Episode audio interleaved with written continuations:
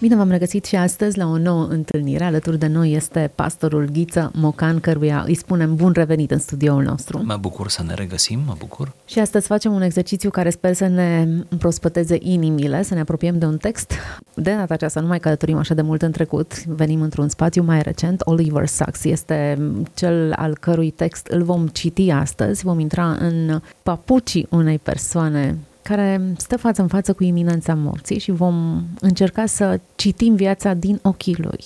Da, Oliver Sacks a fost un britanic care s-a născut în anul 1933 și s-a stins în 2015 de origine, uh, iată, britanic, cum spuneam, dar în anii 60 s-a stabilit în Statele Unite, la San Francisco, iar după anul 1965 s-a stabilit la New York, unde a și activat și unde s-a stins, cum spuneam, în 2015. Acest personaj, Oliver Sacks, este sau a rămas în istorie sub o dublă titulatură. Pe de o parte, un medic foarte bun și foarte cunoscut, riguros, un uh, neurolog care a fost preocupat de știința medicală dincolo de actul în sine de execuție de a fi un medic priceput, iar pe de altă parte a intrat în istorie și ca un scriitor de renume, pentru că uh, lucrările lui, și acum nu ne referim la lucrările de specialitate, ci ne referim mai degrabă la memorii, la uh, reflexii, la eseuri, la cărțile pe care le-a scris, au fost traduse până în prezent în peste 25 de limbi. Una dintre aceste cărți a apărut și în românește relativ recent. Cartea se numește, volumul se numește Recunoștință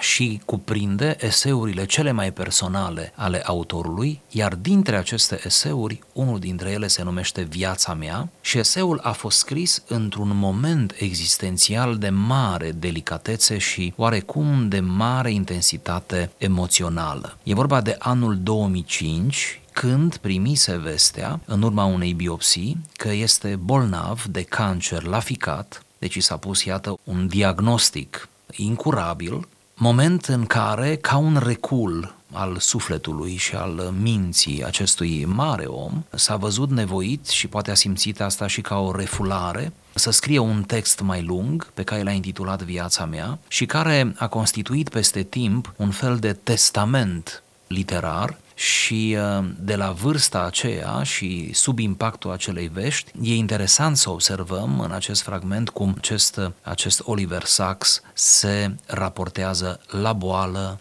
la suferință, la perspectiva totuși iminentă a morții, dar în același timp la viața pe care a trăit-o și chiar să observăm cum face planuri pentru viitor. Așadar, prin acest citat pe care îl vom lua pe bucăți, nu facem decât să ne plasăm într-un spațiu existențial pe care noi doi nu-l trăim la momentul acesta, pe care probabil că mulți dintre cei care ne ascultă nu-l trăiesc, adică să sperăm că mulți dintre cei care ne să ascultă, sperăm. da, să sperăm că sunt sănătoși, dar spunem asta oricât de emoționant ar, ar fi, poate că unii dintre ascultătorii noștri, poate, se află într-o situație similară. Poate că au trecut prin această diagnosticare, iată, cu o boală incurabilă și poate că se luptă cu balaurul acesta al, al cancerului, de orice fel ar fi el. Și acum, fără prea multă introducere, aș vrea să dau citire primului paragraf pe care l-am selectat. În zilele din urmă, am putut să-mi contemplu trecutul ca și cum l-aș fi privit de undeva de la înălțime, ca pe o panoramă, și am putut vedea în profunzime felul în care se interconectau toate componentele sale. Nu înseamnă însă că am încheiat socoterile cu viața, ba din potrivă. Mă simt extraordinar de viu, iar în timpul ce mi-a mai rămas, am de gând și trag nădejde să izbutesc să-mi cultiv prieteniile, să-mi iau rămas bun cum se cuvine de la cei dragi, să mă dedic mai mult scrisului, să călătoresc în măsura în care organismul îmi permite, să cunosc și să înțeleg mai multe și mai intens. E nevoie pentru asta de îndrăzneală, de claritate și de sinceritate. E nevoie să-mi dau silința și să pun ordine în treburile mele cu lumea. Voi găsi totuși, într-o câteva vreme, și pentru distracții, poate chiar pentru copilării.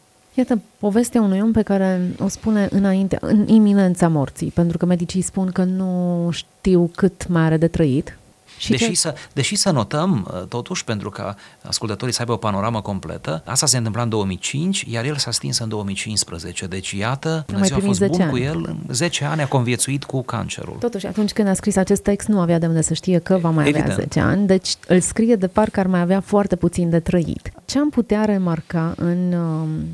Uh, în această confesiune, o putem numi confesiune, dintr-o dată, și el e un medic, ceea ce înseamnă că e obișnuit cu iminența morții, nu e ca un Sigur. om care n-a văzut sânge și dintr-o dată are emoția apropierii cu moarte, a văzut moarte și știa ce înseamnă. Dintr-o dată simte nevoia să, să-și analizeze trecutul, prezentul și să-și reinventeze contextul. Se întoarce la copilării, se întoarce la lucrurile pe care le-a savurat într-o anumită etapă, pentru că își dă seama că lucrurile s-au schimbat complet da, realizează că o nouă etapă din viață tocmai stă să înceapă. Pentru că un diagnostic de tipul acesta, așa cum ne spun și alte mărturii, un diagnostic de tipul acesta îți modifică în mod clar percepția asupra vieții, asupra realității, asupra propriei persoane, chiar asupra relațiilor. Interesant. Omul ăsta se pregătește să-și ia rămas bun și spune în felul următor. Mă simt mai viu ca oricând trag năjdejde să izbuctesc, să-mi cultiv prieteniile, da, să-mi să iau rămas sunt superbe. bun, să... cum se cuvine, de la cei dragi, să mă dedic mai mult scrisului, să călătoresc în măsura în care organismul îmi permite, să cunosc și să înțeleg mai multe și mai intens. Nu prea seamănă bagajul unui om care gata, pleacă și încheie socotările cu viața, ci din contră, a unui adolescent care acum se pregătește să se înfrupte din viață. Da, și care pare să trăiască acum sub semnul urgenței și încearcă să recupereze tot ce n-a, tot ce a scăpat, nu? Care încearcă să umple golurile.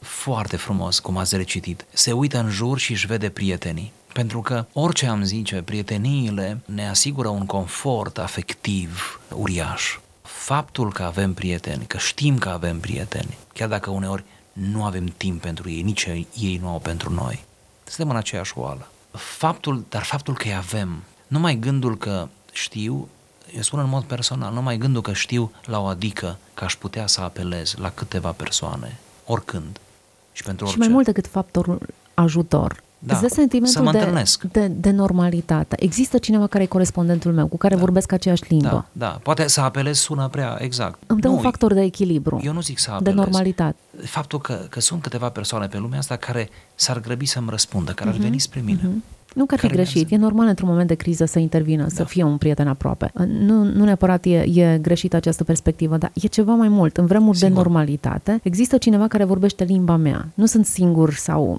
mă identific cu cineva. Sigur. Cineva cu care rezonez, care mă înțelege în prezența căruia mă simt atât de confortabil. Ei bine, iată-l pe acest om, în iminența morții, cum spuneam, într-un moment delicat, spune, doresc să-mi cultiv prieteniile, doresc să mi le să mi le ud, să mi le irig, doresc să, doresc să intru mai aproape sau să am o relație mai apropiată cu prietenii mei, să intensific această relație, care uneori poate că s-a răcit de-a lungul timpului, da? Deci cum să uită în jur, își vede prietenii. Apoi spune să mi-au rămas bun cum se cuvine de la cei dragi. Da? Asta sună un pic patetic. Pe de altă parte este de o frumusețe, nu, umană, extraordinară. Să nu plec oricum de aici, dacă totuși mi se la dă ce timp. se gândea?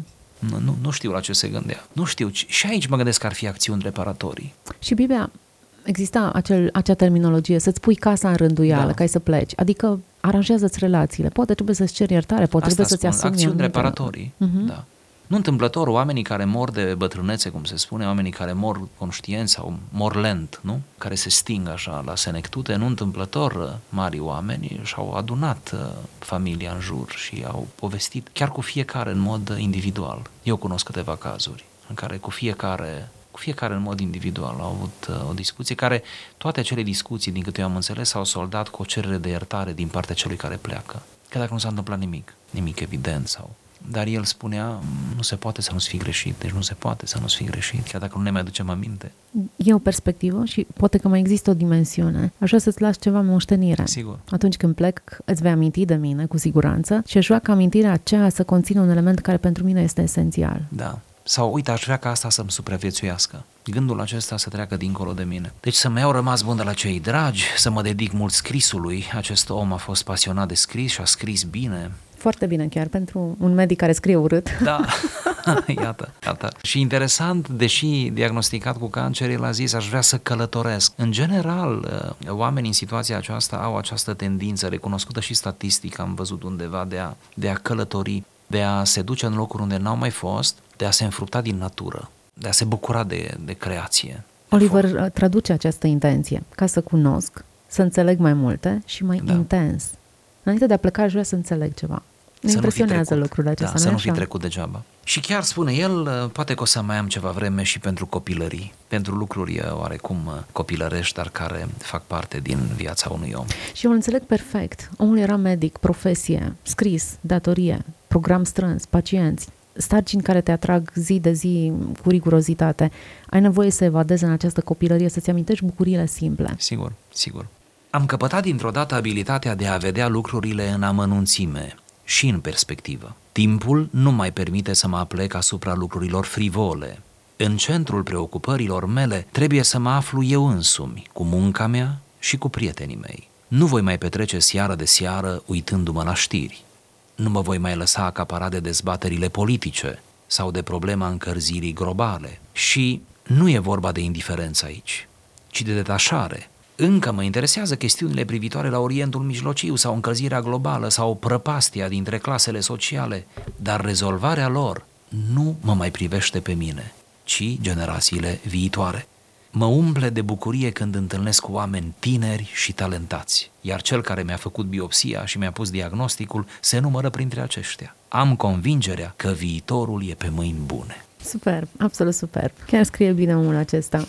Deci interesul uh, pentru uh, Orientul Mijlociu trebuie să rămână pentru încălzirea globală, pentru problemele sociale, trebuie să rămână acolo, însă... Da, dar el spune, le predau. Am înțeles că spune, salvarea nu mai depinde de, de ele, mine. Mi-am stors nervii cu ele, am încercat să găsesc soluții, poate am adus o contribuție, dar acum gata, gata cu știrile, gata cu situațiile actuale, cu actualitatea. Toate acestea în contextul în care omul spune acest diagnostic îmi schimbă lentilele, am dobândit abilitatea să văd lucrurile în amănunțime și în perspectivă. Foarte interesant. De obicei, când te uiți în profunzime, pierzi da, perspectiva și invers. E aproape, da, un paradox. Cum și în profunzime, da, și în amănunțime și în perspectivă, da. Dar timpul, spune el, nu îi permite să se aplece asupra lucrurilor frivole foarte interesant. Interesant în contextul în care noi trăim într-o țară care privește, și nu o țară, într-o lume care privește cu așa un sentiment al urgenței, buletin de știri după buletin de știri, breaking news, uh, titluri mari crescânde cu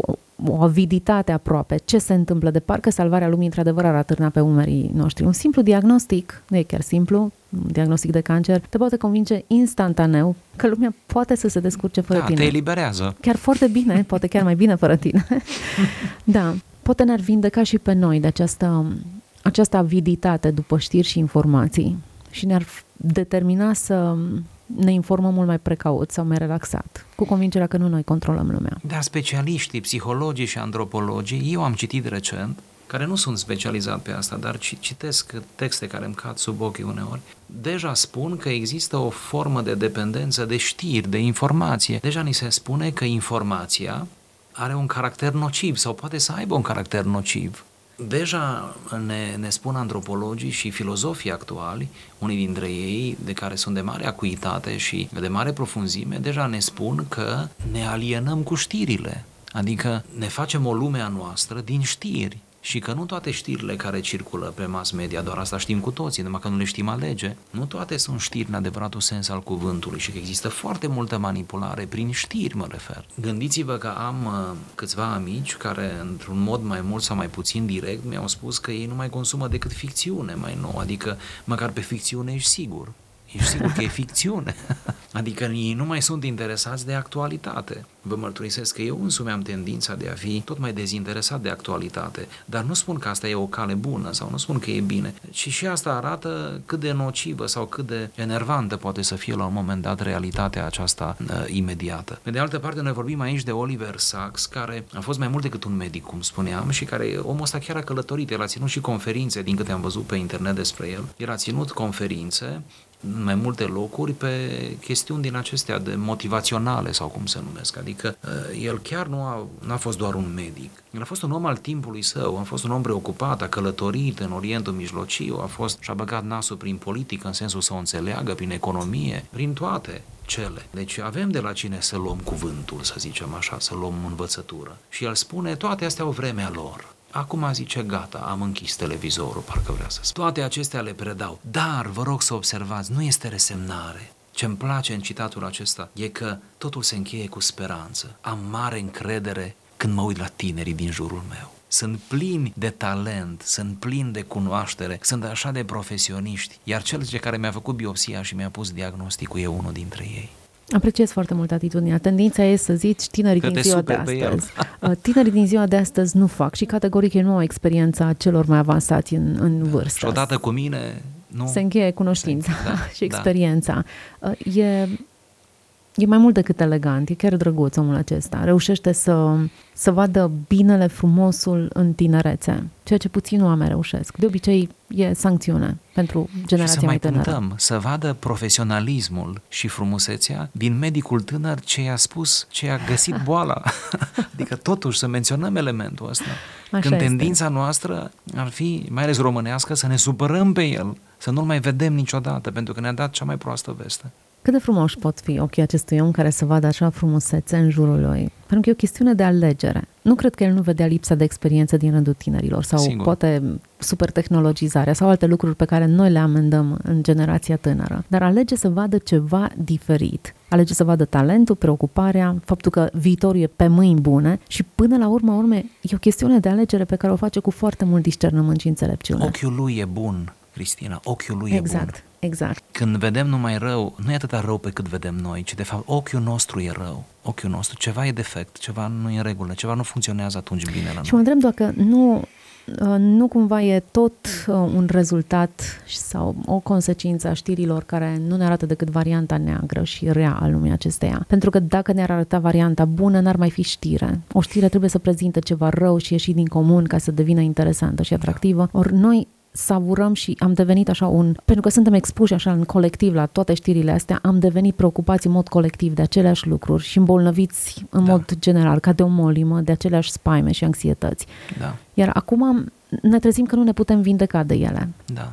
Am devenit un fel de devorator de cadavre, de ceea ce este rău, norurât, mirositor și avem un, un sadism la un moment dat, nu? Al consumatorului. Până nu la ne urmă- mai înspăimântă aproape nimic, vrem sânge tot mai mult, între Exact, ghilimele exact, spunând. exact. Până la urmă, mă gândesc dacă nu e o dovadă de înțelepciune să te sustragi acestor știri, acestor spectacole de uh, informații dăunătoare. Unele pot să fie foarte reale, dar prin însăși faptul că le-ai colectat în, uh, în, în succesiunea aceasta și din sursele acestea te intoxici și devii un om insensibil sau preocupat excesiv, așa cum Oliver spunea, salvarea lumii era pe umerii lui, încălzirea globală, uh, diferențele din- dintre clase sociale, toate celelalte lucruri, iminența acestor lucruri erau pe umerii lui. E nevoie să, să te oprești la un moment dat, nu, e ne, nu neapărat trebuie să ai un diagnostic de cancer, să te oprești la un moment dat și să zici unde e normalitatea. Da, sau unde sunt eu în toate acestea? Eu m-am pierdut în toate aceste detalii. Apropo de știri, în timp ce, în timp ce povesteai, mi-am adus aminte de un episod care este nesemnificativ pentru istoria lumii, dar semnificativ pentru mine. Eram în urmă cu câțiva ani buni într-o într-un studio de televiziune a unei uh, televiziuni cunoscute din România, dar în, în sucursala, să zic așa, din Oradea. Și mă aflam acolo în moment în care vine unul dintre angajați uh, și spune că s-a produs un accident undeva în uh, jurul orașului, rutier.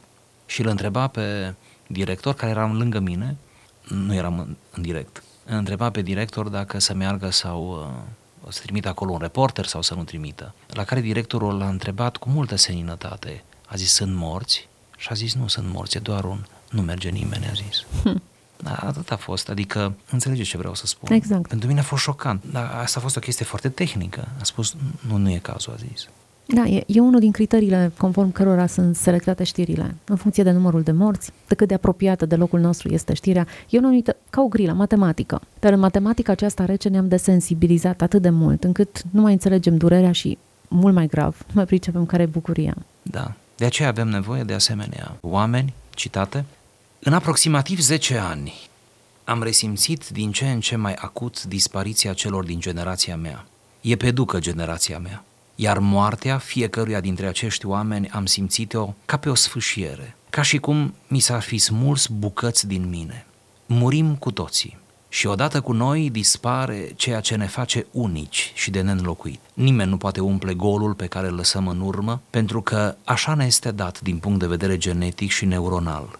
Să se nască fiecare ca un individ irepetabil, să-și croiască singur drumul, să-și trăiască viața, după care să se stingă. Nu neg că mi-e teamă. Și totuși, predominant în mine rămâne sentimentul de recunoștință. Am dăruit dragoste și am primit dragoste în dar. Am fost binecuvântat cu multe lucruri minunate și la rândul am întors lumii din zestrea mea. M-am bucurat de cărți, de colindat prin lume, de idei și de scris. Am întreținut o legătură cu lumea, genul acela special de legătură care se înfiripă între scriitori și cititorii lor.